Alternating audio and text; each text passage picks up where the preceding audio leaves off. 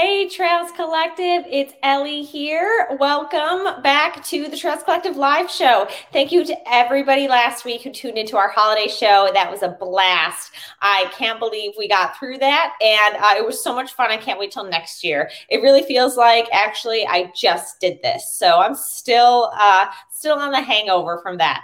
Tonight, we are so I'm so happy to have Kim Levinsky of the SAS Squad Trail Running uh, here in the studio. Well, not here in the studio, but uh, I'm talking to her today. So, um, without further ado, let's get into it and talk to Kim.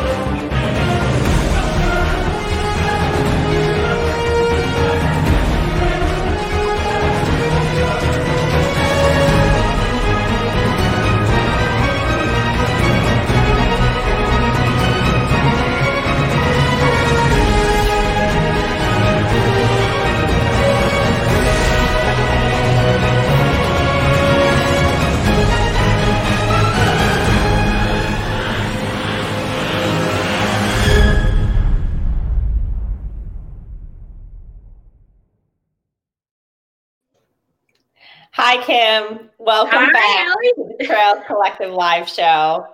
Thank you. I'm glad to be here. Thanks for having me on. Yeah, well, we were blessed with you uh, just six days ago on uh, Stump the RD news quiz. How how did you do? Um, I, I think I might have come in last place. I didn't I didn't do too great on the quiz. But you know, you know, like an ultra, it's like a mullet. You know, business up front, but party in the back. So. You know, um, here on the Trails Collective, we like to ask all the burning questions. So I have to ask everybody wants to know if you were a pizza topping, what pizza topping would you be? wow, what a question to start off the interview. Um, man, I think uh, pineapple. Okay, so you're pro pineapple on pizza. I don't mind it. I don't mind it. Yep. So I listened to this podcast this one time a while ago. It was called Food Court, and they had these two women talk about like if they were pro pineapple on pizza or not pro pineapple on pizza. I've never had pineapple on pizza, but I make like pineapple Hawaiian pizza bagels all the time, and they look pretty good. And I'm a sweet and savory kind of girl, so I could see myself liking that. yeah. Gotta spice it up a little bit, right? Yeah, definitely. Like it's a little bit of just like a, ooh, what is that? Mm, I might need to come back for more, you know? well, uh, I like that answer because, you know, it kind of, it also seems like kind of fun and like a little bit of just like a, not expecting that. Um, you raced, uh, you're the race director for the Sassquad Trail Runners. Um, and that also sounds like a bunch of those people would probably have pineapple on their pizza. So, what is the Sassquad? Um, what is Sassquad running? Yeah, so Sassquad Trail Running, we are a trail running group in New Jersey, but we do have runners from the, the tri state area who come out. We are a community of trail runners that welcomes runners and hikers of all ages and paces to our events that we like to call trail parties. So we put on events all over New Jersey. We go as far north as Sussex County and then all the way down the shore for a beach race. And uh, beyond that, we've got a really fun community. We just like to come together and do crazy things. Know, we like to have fun. Yeah, it does sound like a pretty awesome environment. And I like how you're so inclusive. I mean, not only does it just look awesome for someone like me, but you also give discounts to veterans, people in the military. Also, if you can get your, if you can rope your whole family into coming, you get a discount. I mean, where did that come from? Yeah, yeah. Well, the family the family discount was actually a suggestion from a runner who um the Zaki family, they they come to our events and we were just talking in passing. She said, you know, we love having our family come, but I think sometimes it's hard for families. If you think about it, a family of five, they're paying 30 bucks a pop for a 5K. That can get kind of expensive. And um, that just made me think like, why don't we offer a discount for families. That's one of our core values is getting more families out on the trails. Um, and so I thought, you know, that's a no brainer. Let's start doing it. So if a family is going to register three or more people in their group, then we offer uh, 15% off of the total. And then for military, that's just something that's important to me is to just give back to uh, active duty and veterans. And then this past year, we extended it to first responders um, and frontline workers. So you're punishing people for their service punishing uh, you know well we give them a discount and encourage them to come out and have a mm. great time yeah congrats you get 15% off and you can go run for seven hours doesn't that sound awesome sounds good to me me too but you know we're, we like pineapple on pizza so we're a little yeah. you know. so what would happen what would my discount be if i came with my family but i carried my child on my back you carried your child on your back. Yeah. Oh man, is that um, one or is it two? These are good questions. I, I, uh, I, you know, I'd have to, I'd have to bring it to the Squatchy Council, I believe, and we'd have to have a Squatch vote on that oh, situation. Okay. and then can I write that off on my taxes? I mean, this is now I'm here. you know, it's coming into tax season. We are, yes. So, are you on a board of other of other squatters?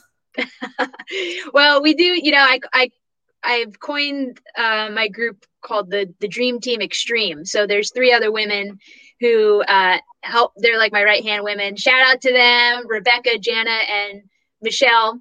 Um, these three are kind of the heart and soul of Sassquad. We've got a group chat. We talk literally every day I think about uh, about Sassquad and um, any kind of decision that comes up. You know, we'll we'll chat about it and make a, a final ruling on it. so there's four of you women. That's very yeah. impressive. Because another another thing is that 56% of all your participants are women. Um, and so when you decided to start, were you the founder of Sassquad or are you um, just RD? Yes. Yep. Founders Sasquatch. Yeah. So, I mean, there aren't as well now. There are more that uh, I've seen on the East Coast, but like there aren't tons of female race directors. At least not ones that are like noted. You know, we got you know Amy Rusiecki of Vermont 100. You know, um, but um, among others, I know I'm forgetting. Um, so when you what what inspired you for to sort of take this step? I mean not only like i mean it has to dawn on you like this would be really cool but also i mean it, it must not have escaped your mindset that there aren't many women doing this. So was that more inspiring or was it more of like a barrier? Because i think that if i didn't see a model of some of something else to do like i wouldn't think that i could do it myself. Mm, that's a great question. Um it's definitely you know inspired and pushed by the the people that I was surrounded with, and that just happened to be other amazing women trail runners. And um, you know, I had been kicking around the idea; it's kind of a dream in the back of my mind. And then once I started sharing that with some of my friends, um, the question became, "Well, why wouldn't you do it?" And I said, "I don't know why we wouldn't do it." and so, you know, they helped um, organize a fat ass event. That was the start. That was that was uh, 2018 that's how sasquatch started. We organized just a fat ass race. No registration fee. We asked people to make a donation to the south mountain conservancy which is the group that takes care of those trails where we had the race. And um, 100 people showed up to the event. And um, which i was shocked. I was thinking it was just going to be you know me and a bunch of my close friends but then we had 100 people from New Jersey, there were some New York, some Maryland people came out. And um, at the end of the race, people were asking, you know, when's the next event? You know, you've got to put on more races. And from there, um, you know, my friend said, you know, you have something here. You should really pursue this. And um, yeah, I just think it's awesome. Yeah, when you surround yourself with really positive people who believe in you, that it's it's uh, it's pretty neat. Yeah. Um, so my experience definitely like um geez. I just I just figured out my microphone wasn't on. That's oh, I can hear you good. Oh well, there you go. Um, on, me. Sorry, I'm going to fix this microphone issue. Sorry, everybody. There we go. Much better. Okay. Sorry, audience. That was, uh, that was not professional, but here we are. You sound great, Allie. You sound good. Thank you so much. Um, so, it, like having a hundred people show up to this random event, you know, it's kind of like it reminds me of like going to your first trail race and like podiuming. Like you're just kind of like, wow, I can actually do this. You know, was it was it kind of a similar similar feeling to that? Do you think? I I guess so. Um, it was. I think leading up to the race, it was very exciting because each week we kept seeing the numbers go up on ultra sign up, and I was talking with uh, the other ladies and be like, uh, is this okay? Like, should we have this many people come to the race? like, do we cap it? Are we supposed to, like, should we have a capacity limit? And uh, they said, no, just keep letting people sign up and we'll see what happens. Because also, too, with the fat ass race, a lot of times you'll have no shows.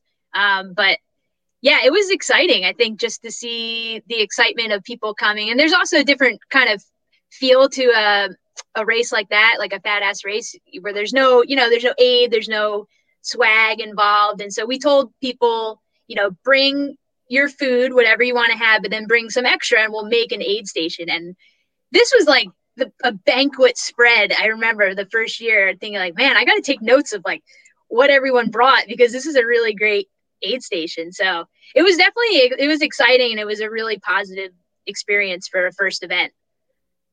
So describe turning it from um a fat ass to like and just something informal to something that actually is an organization and is making you money to donate to other places. Like what was the process like that? Yeah, it's a great question too. Um a lot of asking other other race directors for advice and going to other races volunteering at other events and just trying to learn i think from other people.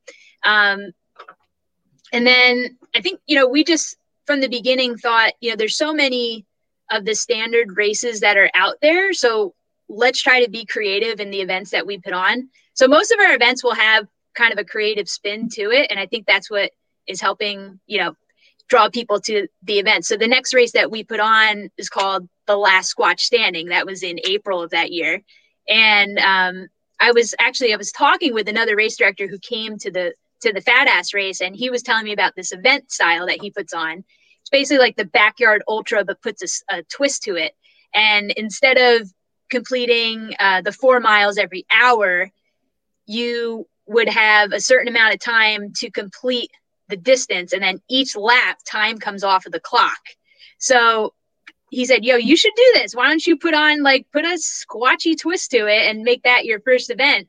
And uh, so we did. We put on a squatchy twist. We we made a one mile loop and um, you had 18 minutes to finish the first lap and then a minute came off of the clock each lap after that and then you just keep going until you get down to one runner.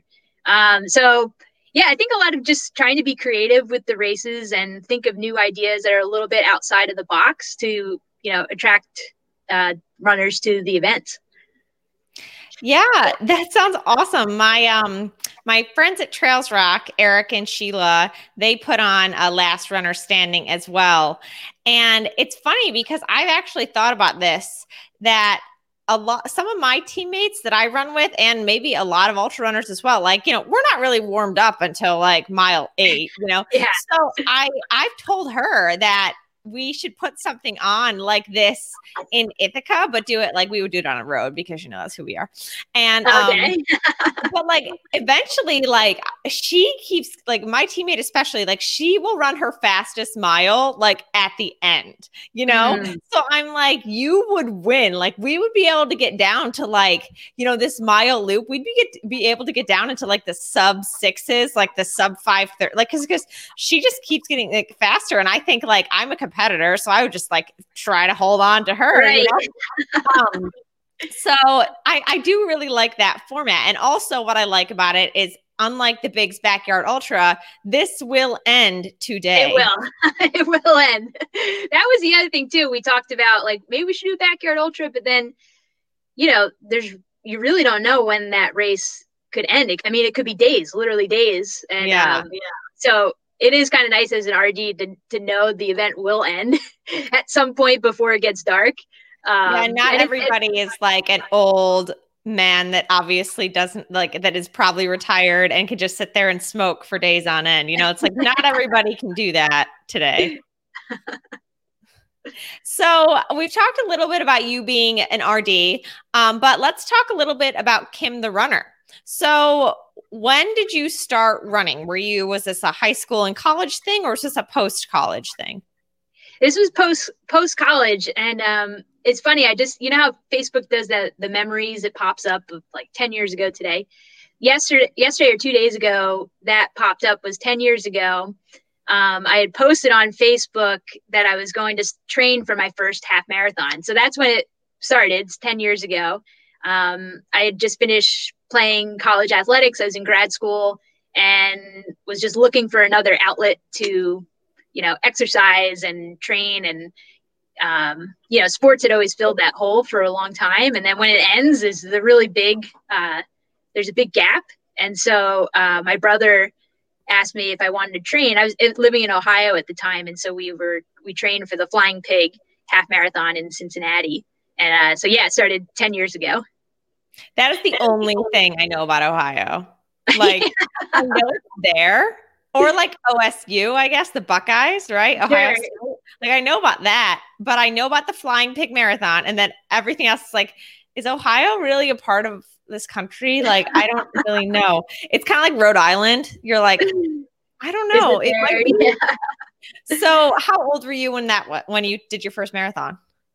Um let's see the half marathon if it well if it was 10 years ago that was i was 22 23 okay.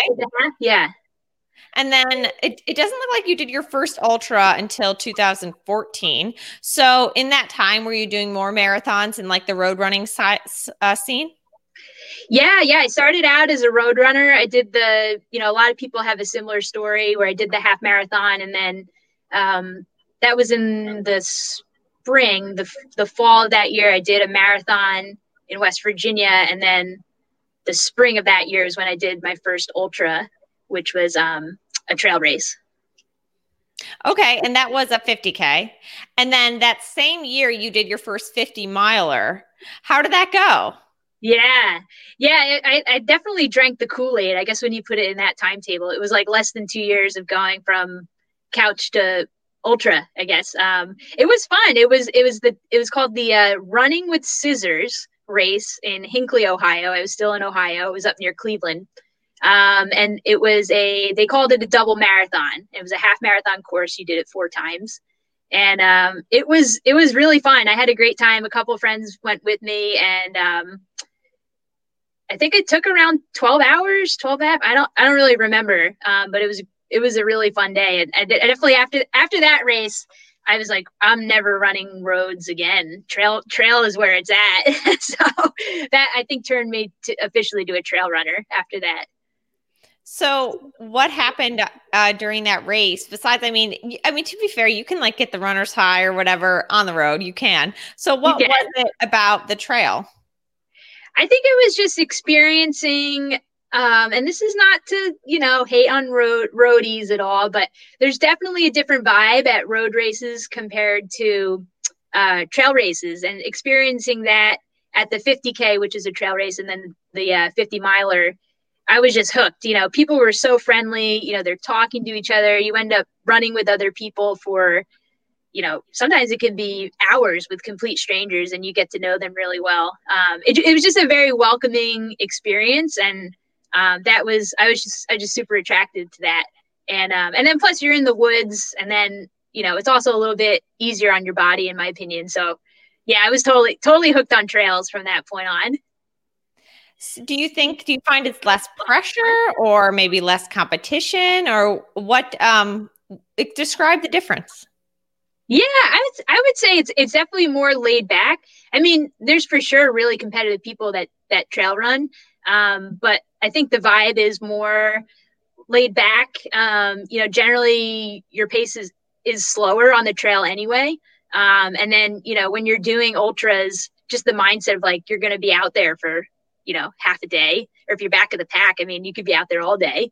So, um, yeah, I, I think there's, there's the back of the pack of a marathon on the road is is a party too. Like I gotta say, you know, no, it's true. people are they're like road races are parties too. You just gotta get in like the right the right corral. This is that's very true. That's true. You got to get in the right pace group, I think. yeah. It, um. So after switching to the trail, you but it looked like after that you had like a couple years where you didn't really race much. Was what happened there? Yeah, yeah, it was funny. I, you sent me that question ahead of time, and I had to really think back to what was happening during that time. And um, I was just working. I was a workaholic. I was. I was at the time. I was a full time coach at a, a Division two college in Ohio. That's why I was living out there. Um, for, wait, for what sport? For softball. Softball. Okay, I'm so glad that you just told me this because I love female coaches. Like it sounds strange um, to say it like that. Um, it's more like there needs to be a lot more of them. And the only way there can be more is if there are people like you and we share your story. So I'm so glad that this is um, you just told me that. Um, so let's pause and talk about that yeah. for a little bit. Uh, so you were working as a female as a softball coach at a D1 school. So that Division was your full time job. Uh, Division two. Yeah, yeah. It was full, full time. Uh, Cedarville University. It's out in the middle of nowhere, Ohio. Like literally, there's two or three stoplights in the town. Is surrounded by Cedar Point that that like uh amusement park? No, no. Cedar Point is is a couple hours away. This is like an hour west of Columbus, in the middle okay. of Ohio. Okay. Yeah. So I, I went out there after college for grad school. So I was I was a graduate assistant um, I did that for three years. And when I finished grad school, I was hired on full time as a coach. So I was there for six years with uh, with the team. Okay. Well, um, where did you go to college? I went to college at uh, Gordon College. It's on the North Shore of Boston, up in Massachusetts. So, how? Um, what made you decide to want to be a coach? Um, you know, I just love loved athletics. I when I was at college, I played basketball and softball, and just I love the experience of being a student athlete. And um, you know, the D three level, Gordon was a Division three school, so just being able to see, you know, I think how how much an athlete can grow in their four years, going from eighteen to twenty two, and seeing the impact that my coaches had on me, that was a really cool experience. So um, and then I learned about like you could be a graduate assistant, get grad school paid for, and coach at the same time, um, which seemed like too good to be true. Um, but then I learned like you are working like 60 to 70 hours a week. So it is kind of too good to be true. Um, but yeah, I, I, got the job out in Ohio, moved, and um, it was a it was a fantastic experience. I mean, um, I just got I got to meet a ton of great young athletes from all over the country, and um, got to I think just a lot of really neat work experiences. Like as an assistant coach, you kind of you're wearing like every single possible hat, and you know you're you're doing strength and conditioning, you're organizing travel schedules, booking hotels, like you're a travel agent. Um, and a lot of those skills, yeah, I think have really carried over to starting my own business. So it, it was a really great experience. Did you have female coaches yourself? I did, yes. And then did was their example something that you found like inspiring that you wanted to bring like you wanted to like what about them made you want to keep doing it? Yeah i think you know I, i'm still in in great contact with my college coaches and i think that's that's a testament to now you know i've i've been gone i graduated 2010 so we've kept in touch the last decade. And um i think they just it made an impact on me and how much they cared about me as an athlete um, and I, I, know that's not the case for every coach and every athlete, but um, I was definitely fortunate to have that experience. So that definitely made a lasting impact on me. Um, so it was a cool experience. Why did you stop?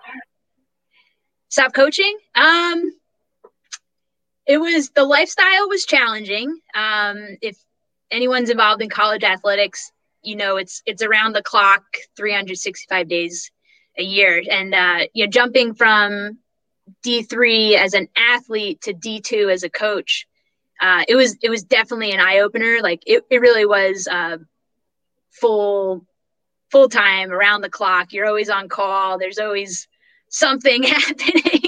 You know, if a player is sick in the middle of the night when you're on the road, you know, you're now like playing mom and helping them. Um, but yeah, overall it was a great experience. But I think just the lifestyle caught up with me. It was it was it was exhausting. Um, but again, I wouldn't trade it. It was a great experience. And then you said you were in grad school at the same time. What were you studying? Yeah, I got a master's in education. Oh, okay. Do you still do that now? Yeah, well, I definitely use it. I'm, you know, besides the trail racing, I I work with kids um, as a trainer, so I do strength and conditioning workouts for kids. And then now, I mean, the pandemic, it, it's kind of turned into PE classes that I've been going to uh, local neighborhoods with.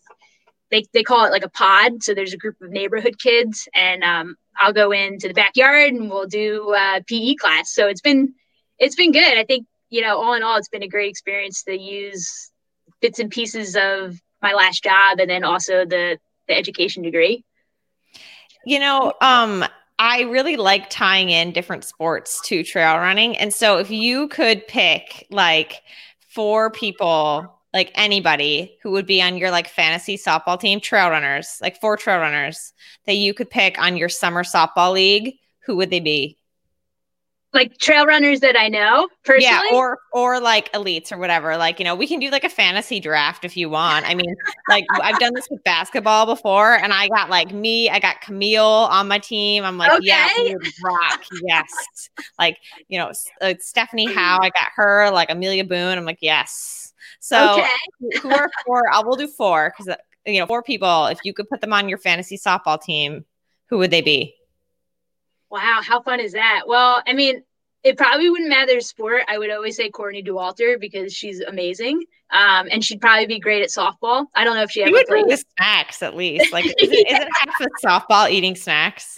She would be the snack queen in the dugout. That's for sure. Like, she'd be the snack kid. Um, yeah, definitely Courtney. Uh, I mean, That's a great question. You can Probably my local trail runners. I mean, maybe they're yeah. watching and they're going to be like, "Oh, I hope she picks me." I'll go with my, you know, with my dream team because they're reliable. I don't, I don't know if they've ever played softball, but we'll go with Jana, Michelle, and, and Becca. So shout out to you three. You're oh, on the oh, team. Yeah, I think they're all here. Well, at least Jana is. She's got a couple questions. Do you want to answer some of Jana's questions? Oh boy, I'm sure they're good. All right, here's the first. Well, this is the second one, but this is the first one I want to give you. All right. So, if you could do a Facebook Live with anyone, who would it be, dead or alive? With anyone. Oh man. Hmm. I I have to go with Courtney again. I mean, Courtney Dauwalter, I think would she definitely. I, I think she would fit right in at Sasquatch. You know, every run's a trail party. So that's true. So, you know, I know there is this allure of her, and I think she's, you know, I, I get it. She's got this infectious smile. Like, she just seems to like just power over everybody and has like audacious goals, but she's also, she's not like oppressive and in your face about it either. Totally. It seems like she's like, yeah, I just showed up. I really sometimes would just want to be like a fly on the wall. I just want to know, like, she's got to be putting in some more training than like, it seems like she just walks out the door and like just jogs around a little bit. And then it's like, oh, four hours later, she's done jogging, you know? But I really, you know, I have this like idea that she is like, she's got to be doing something that just makes her fast and makes her winning. And I just want to know what it is. well, we'll have to ask her someday if she comes on the. I mean, uh, when she interview. comes to our fantasy draft, you know, yeah, right. she shows up and she gives us the windmill pitch, then totally. we'll know. All right, back to race directing. Jana also wants to know what is your favorite race directing moment? Oh, Jana, you can't ask that. There's so many. I, you got to give one like, that will pick one that'll blow my mind. One that will blow your mind. Favorite race directing moment. Oh man, there's so many to choose from. I'll just do whatever comes to my mind first. Um, last year when, well, I guess it'll be a two part thing. We hosted an event last year. Well, I guess it's two years now in June called the Midnight Squatchapalooza. this race starts at midnight and you can sign up to run 12 hours, six hours, three hours, or 5K. And in the middle of the night, it was probably like three in the morning. We were sitting at the aid station. There were volunteers who were they were wearing onesies, you know, just for fun to be goofy. And we were talking about race ideas, and um, one of them said, like, why don't you do a onesie race where everyone wears onesies? You could, you know, make it a 5K, or you could call it a 5K marathon. And you know, when he's I am pretty sure it was Joe Brandine who suggested it. And I was like, this is genius. Like the best idea ever. Like, why wouldn't we do a onesie race? And you know, later that week after we covered the race, started planning the onesie 5K marathon. And so that leads up to I think one of the best moments was when we put on that event last February and just seeing we had like again, it was a first year event where they say like if you have 20 to 30 people at a first year event it's a it's a good showing well, there were like 80 people that came out dressed in onesies like the craziest onesie outfit you've ever seen. Full grown adults. There were kids but lots of adults in the onesies. And i remember just chatting with uh, the girls jana michelle and becca and i was like this is the greatest moment ever. There's a onesie race happening right now. So that one sticks out. It was a very fun moment of just seeing an idea that was kind of a joke, but not really. And then it came to life a few months later. you have a, such a special community down there, don't you? I think so. I think so. We've got a lot of really great people here. Um, so you also do raise a lot of money for charity. Um, how do you balance like and I don't know any of the logistics of this or the finances, like keeping your organization afloat and then giving money away? That's a really great question, too. Um, I think, you know, the way that Sassquad started, where it was founded on giving back to, at the time it was the South Mountain Conservancy, that just became kind of a pillar of our group. Was like every race we're going to partner with either charity or nonprofit, but it was going to be local to the community that the event the event was being held. Um, so yeah, I don't know. I mean, there isn't like a specific formula, but it's definitely you know we try to give as much as we can each event to make an impact on that organization. A lot of them are smaller nonprofits, which you know they they are are very thankful for our our donation. Sometimes it's not monetary, like our our race partner for the last squatch standing is called Success, and this group gives out new socks to those in need around Hudson County, New Jersey. And so for the race, we say like, okay, this event where it's also a sock drive. So you come and you can bring a pair of socks, and we're going to give it to Success. So there's other tangible ways that we can support the charities. Like it doesn't necessarily have to be monetary. Like another race, we do warm clothing donations where people um, we encourage them to bring out the donation. And then as our organization, uh, we give that donation to the charity. So it's cool. I, I, think it's been it's been fun. At least for me, I've really enjoyed being able to find charities that you know we can make a tangible impact on with our giving. Yeah, definitely. Um, it seems to be also just like a very you seem to be very like you know supporting with the veterans and the families just very much about giving back which is really really huge you know and i do find that at least are do you think women are more predisposed to doing that like i just Ooh, like a lot, a lot, of races i don't I, and i'm not saying like it's yeah. uh i'm not I'm hating on anybody, but I just find that like, you know, you like one of the major things you said to me was like we give a lot back, we do this stuff. Like, I mean, I could go to like 13 other races that are RD'd or led by not females and um you know it's not as it doesn't seem like as give back it's like and which is which is fine it's like a it's a business like it is right. but it just really seems like you and amy and other people that i've talked to like they really make it about like giving back what do you think that is hmm. That's a really great question. That would probably make a really great grad school thesis for anyone, any budding uh, grad school students out there who are trail runners. I don't know. That's a good question. Um, I don't know if it's personality or or what. I, I I just think I'm in the mindset of if if I can help, then I should. You know. So um, like for example, would you like I say I don't tell anybody, I don't tell you about this RD, but I say they're giving a discount for families, male mm-hmm. or female. Like what would you say? Um, well, because most race directors are male. I don't know. Well, yeah, I but uh, yeah. you know, it's just it's it's just something that I've thought about. You know, like as I and I'm not. I don't like besides just anecdotal evidence that I've read, and obviously I haven't looked at every race director for every race. So yeah, um, yeah, yeah. no hate mail, please. But it does seem like you know. Do you think that there is something that you've experienced, or maybe like just seen with uh like ideas that have come up just because you are doing this organization with three other women? Like how like do you think there is a difference or no? I don't know. I haven't put much thought into it. I guess I kind of my train of thought too is, you know, I'm a runner, so if I'm deciding between two races, maybe they're the exact same identical say it's a 50k, they're both 50k's. If I know that one is, you know, has a charity component to it, I'm probably going to be, you know, more apt to sign up for that event. You know, if I if I had to pick between the two as as as you know, as far as genders, I'm not really sure. Um, you know, yeah, I mean, you'll have to you'll have to ask now. You should make that a question on each of your your podcasts. Maybe I will. That's a good idea. But you know, I think like I need to bef- like before I put my foot in my mouth anymore. I think we should just move on to something even more interesting, which is you crushing the FKTs.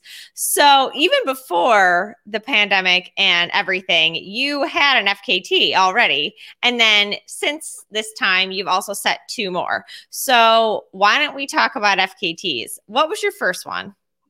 Okay, let me set the stage for FKT. Can, can I give you the backstory on the whole FKT? Oh, I, yeah, of course, please. Okay, okay. So this this summer, um, well, maybe even before that, I can't remember the timeline. It might have been spring, summer.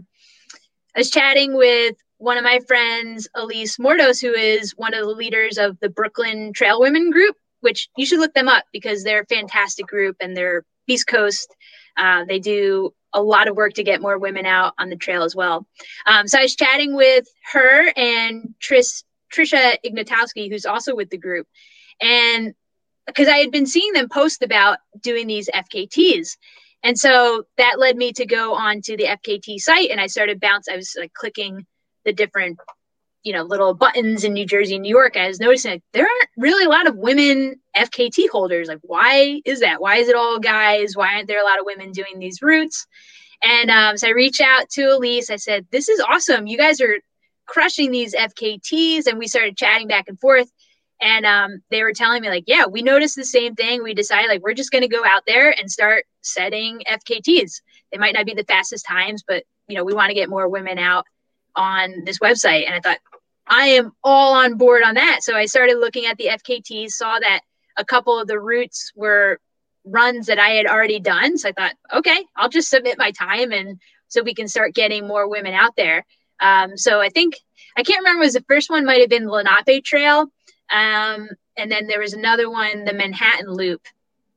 Um, the Lenape Trail, if you look at the time, I think I was I think the time was like 10 hours or so, 10 and a half hours. So for sure, if you're listening to this and you're a lady, go out to the Lenape Trail and you will crush that time. Like we went to Chipotle, we had full burritos at mile 26, and uh, yeah, we were doing party pace for Lenape Trail. Um, so with the FKTs, with it starting out, it was just kind of on a mission to get the word out for more women to get onto the site and you know get their names up on to the FKTs. So um, that was the same thing with the Manhattan Loop. I had done that um, earlier, maybe the year before, and uh, that was a really cool running experience. If you haven't if you haven't done that, to go all the way around the perimeter of Manhattan. Um, but again, I was you know it was a run venture for me. I was um, I, I had like grilled cheese in Harlem and was hanging out and you know catching the sunset at Battery Park. And uh, so yeah, the FKT thing is it's been really fun. It's for me, it's been cool to explore new trails, and it's it's been a kind of a, a nice springboard to check out new spots in New Jersey and New York and PA. So describe a perfect like run venture. Like when I say we're going on a run venture, what does that mean to you? Oh, perfect run venture. Yeah, that's that's I'm really getting into it this last year. Um, you know, it's going for me. It's going somewhere new. Um, I, I like to try places that have a lot of elevation, so it'll probably be a mix of a lot of hiking and running. And um, I love. I'm like a, I'm a map geek, so I love getting into trail maps ahead of time and planning the route. Um, shout out to New York, New Jersey Trail Conference. They have the best maps that are out there. So um, I use the trail conference maps to plan it, and then when I'm out on the trail, like I'll have the map, and then also um, the Avenza app to just make sure I'm doing the right route. So definitely exploring somewhere new. Try to find somewhere with great views, which is not hard to do around here in New York and New Jersey. And um, I don't know. It's kind of a mix of like having fun, doing something that's kind of dumb but really awesome at the same time. so all right, it's, all uh, right. It's been good. You were, if you were a trail snack, what trail snack would you be? If I was a trail snack, yeah. Oh, um, probably salted potatoes. You can't go wrong with salted potatoes. Oh yeah, yeah. I you can't go wrong with potatoes any style. Like that's right. So my my coworker and I for the past two weeks we've um my job has been closed. We just took like a little bit of a break, and so we're gonna we're back gonna be back open on Monday.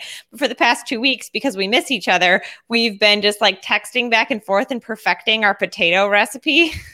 and so you really just can't go wrong with a good potato. Totally. So, um, it, it, describe the Manhattan Loop though, because I thought that was roads.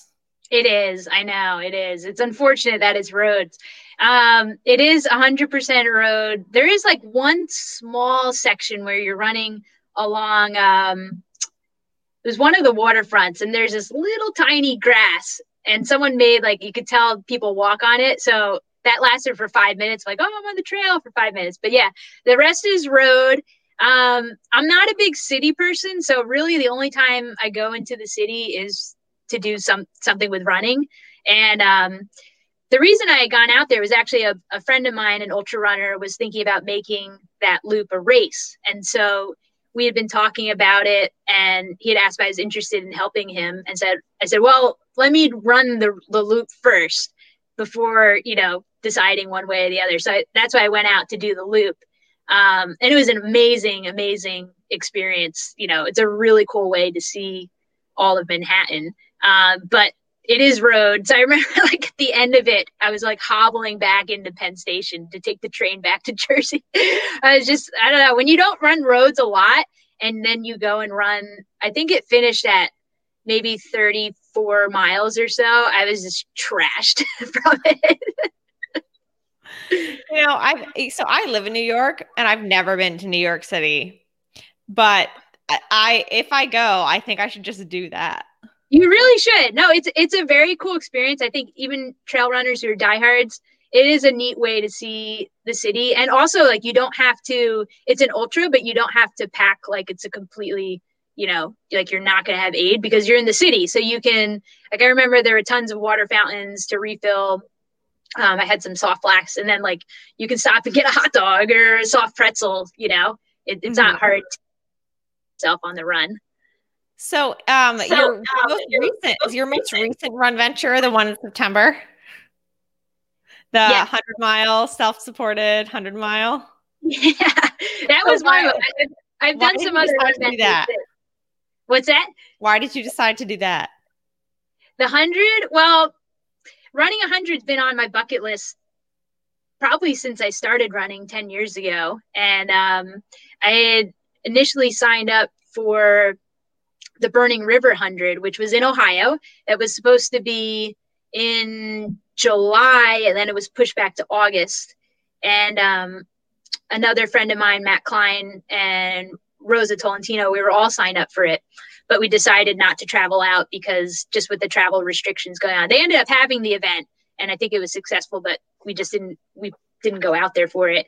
Um, so, you know, we're all trained, so we wanted to do a hundred and you know, we're looking at other local events, but like everybody else, you know, events were either being postponed or canceled at the last minute.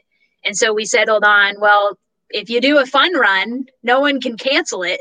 So we decided to do it at um, our local trails in uh, Watchung Reg- Reservation in Union County, and picked a date in September, and then just got out there and and we did it. Have you ever run through the night before? I have not. No, I don't think so. Well, I've I've crewed. I've crewed hundred before. Uh, Jana, who's on here, she she's done Vermont several times and uh, was there 2019 crewing her. So, uh, but no, I've never run totally through the night. So that was the first time doing that. And how'd you like that experience? That terrifies me. That's why I ask. With running at night. it's not my favorite. I don't mind running on the road at night. Like I wake up yeah. and it's dark. Like sometimes I finish my run and it's still dark. But like the roots and the rocks, like uh that just seems a little bit uh like something I should practice. Um yeah, so tell me about that experience. Yeah, yeah. It's it's not my favorite thing. Like if I could choose to run in the morning at dawn or at 10 o'clock at night, I'm going to choose the morning. Um, but I'm definitely getting more comfortable with it the more that I do it. Um, but you know, with with the hundred, I had the best, the best crew with me. Such great friends. Um, crewing is like the most selfless thing I think you can do on this planet is to voluntarily stay up all night and help a delusional friend complete a really big goal. And so, I mean, from start to finish, mile mile one to a hundred, I was with friends the entire time which was also a really neat experience because you know with a, a, a typical 100 you usually can't have pacers until at least mile 50 or even sometimes like uh, 60 or 75 and so doing it this style where it was at a local park we were able to have people come out and um, it was great. Like at the end i was able to finish um, there were probably 15 20 people of my of my great friends that that were out there for the finish um, so that was a really that was a neat experience. But yeah, through the night I was I had really great friends that were that were with me. So I wasn't getting lost, but you know. um so during the race like now i'm sure you're like oh that was amazing i'll do another one but like during the race i bet you hit some some low points what was the low point that you had to work through the low point you know I have to say, and, and my friends could tell you this, I never got to a point where I was like, I can't do this or I want to quit. I, I definitely was confident the whole time, but I remember around like mile miles 75 to 85 or so, I was super, super nauseous. And that was a really terrible experience. I remember just being really miserable and because my legs felt, you know, they felt okay. Like I could keep running, but I just was so not so nauseous. Like you were hungry but nauseous at the same time.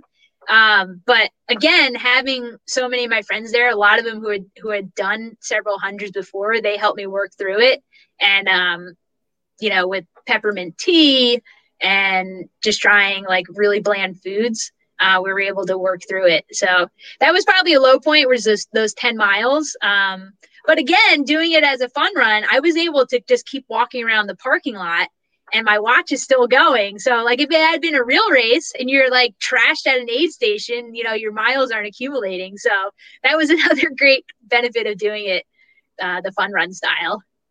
So that reminds me of like when you're at like I don't know, 6.95 miles and you are at your house and you're sort of looking around like, should I do the 0.05?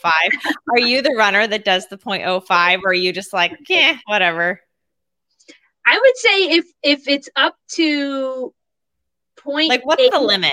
Yeah, I would say I'll I'll finish it out if you hit 0.8, but like below 0.8, I'm like, meh, that's fine.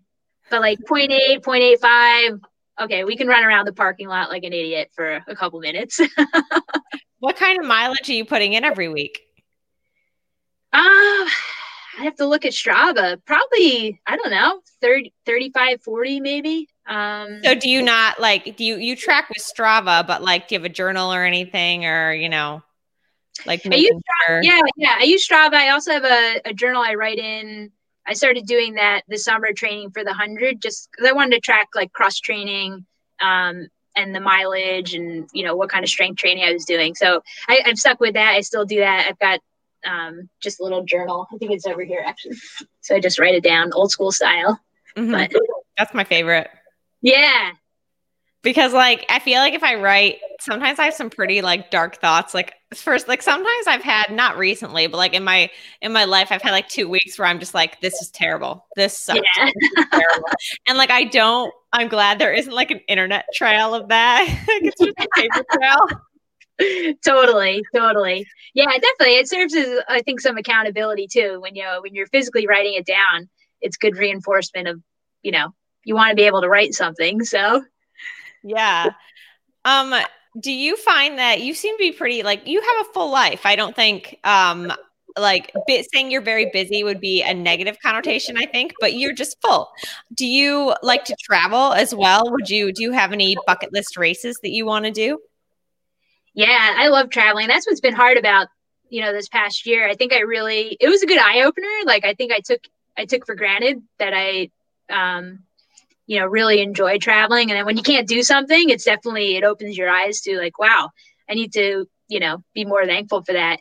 Um but yeah i, I do enjoy traveling. Um bucket list race bucket list travel trips or what, what would you what was your question like any bucket list races any big traveling like if you could do any race like i mean even if it's not possible you know like someone like me is never going to do like utmb you know but like Okay. anything anything crazy Yeah. Um well I definitely want to I would love to get out to Yosemite and and uh you know run through the park. I'd love to get to Grand Canyon to do uh, rim to rim to rim. I think that would be fun, just an awesome, awesome running experience. Um, where else? I mean, the, probably like eh, you know the national parks. I think there's so much to see in our country. I think it would be awesome just to travel out, um, even like around. Uh, I went to Zion a couple years ago, Zion and uh, Bryce Canyon. That was fantastic. Um, so yeah, I, I'm I'm open for for any run ventures. Um, So, um, we're going to go to some quick questions at the end. But first, I want to know give people what is the reason people should come to New Jersey and run your race? What is the reason? Well, you might see Sasquatch. Actually, you probably will. So, Sasquatch is usually at our races. Um, unicorns, you might see unicorns. Uh, but yeah, if you're looking for just a, a great trail experience where you're going to feel welcomed and you're going to have a great time, um, they're great events to come out to. A lot of our races are timed events. So that's also a really good opportunity where if you have a specific mileage goal in mind that you want to do, you can accomplish that at a timed race. And if you miss the mark, you're not going to get a DNF. Like if you wanted to run for 12 hours, but something happens, you have to tap out at 10, you're still going to have results on your, um, you know, ultra sign up or whatever it is. Um, so yeah, I just think if you're looking to meet other trail runners, it's a really great opportunity to do that. Um, we usually have good snacks at the aid station, so that's another good, another good thing. All right, so we're gonna finish this uh, this live show with um, some quick questions. They are easy and they are fun, and we're gonna take people out on a high note. Okay. All right. All right. What did you want to be when you were a kid? When I was a kid, probably something with sports. I probably would say a professional athlete. Like every one of us, yeah. I think. I think. I was WNBA, definitely. oh, for sure, for sure. Uh, what was the last book you read? The last book I read, um, I think it was that Hal Hogan. Was that his name with the ultra marathon? I can't remember the full title of it, but I am reading now "Fixing Your Feet." I'm looking at it on the the bookshelf over there. So um, I'm hoping that'll help with some races this year. Do you have uh my feet are a battle or what are, or do you have the same do you have uh, any some feet issues um I, I had my first ever running injury in this past spring uh, it was just a little bit of tendonitis and um, i'm just determined to never have that happen again which is probably impossible but uh, i've heard great things about this book um, and i'm i'm i'm excited for the year of training so i want to just you know stay healthy and and do a lot of miles Oh yeah, yeah. It's very smart. Um, what is your standard order at a coffee shop? At a coffee shop. Ah, oh, I used to be such a coffee junkie when I was when I was coaching because I needed like so much caffeine to stay awake. Um, but i am off the caffeine, so I would probably now it would be some kind of decaf coffee or decaf tea. Uh, do you sing in the shower? I don't. No, I don't think I did. Karaoke. No, definitely not. No. Oh, uh-huh. okay. I'm like cringing just thinking about it. yeah, I I'm not a I haven't gone to karaoke in forever, but like I mean, I definitely when it's on the radio, I'll sing along. I mean, I'm not gonna lie, it's great. Um, all right, and last question. It was New Year's last year. So um what was your if you had any a New Year's resolution? For 2021? Yes. Oh man. Or you can tell us what 2020 was and if you kept it. Yeah. Um I mean for 2021 I'm I'm going out to Tahoe. That's the big goal is is the Tahoe 200. So I think everything's kind of driving towards that. Um, so that's really great motivation. I, I think that's kind of like at the top, and then all the sub goals are kind of underneath that.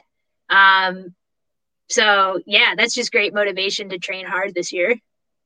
So that's your New Year's resolution is uh, Tahoe 200. It is, yeah, to make it cool. there, to make it there healthy and and to finish it. That's cool. Uh, well, good luck. Uh, I have a couple friends actually looking to do some 200 milers, and so it's it's more normalized in my brain than it was, and I'm terrified that I in my brain. well, Kim, it's been wonderful having you on the show this week. Before we go, yeah. can you give people where they can find you and Sassquad online?